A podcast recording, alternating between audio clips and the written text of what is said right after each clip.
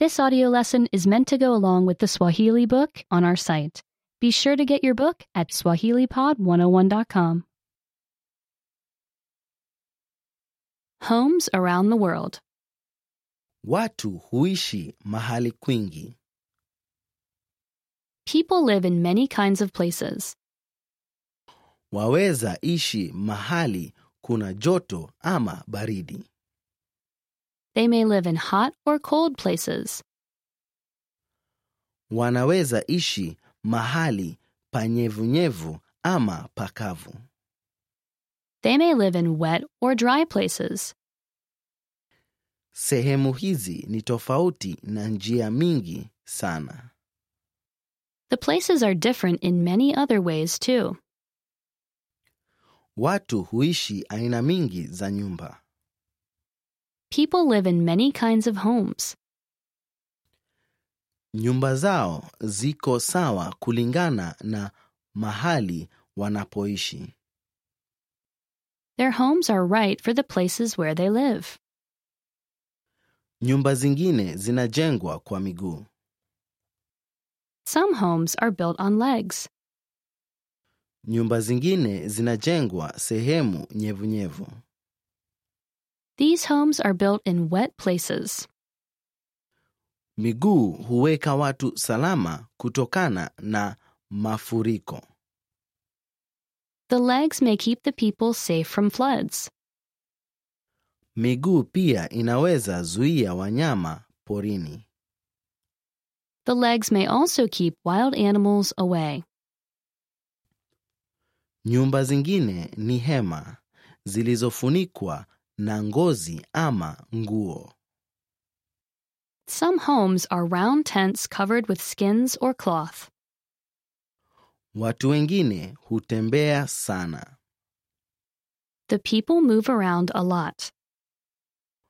Wao huweka ama kutoa nyumba zao kwanza. They can set up or take down their home fast. Nyumba zingine ni za ghorofa kwa majengo marefu. Some homes are apartments in very tall buildings.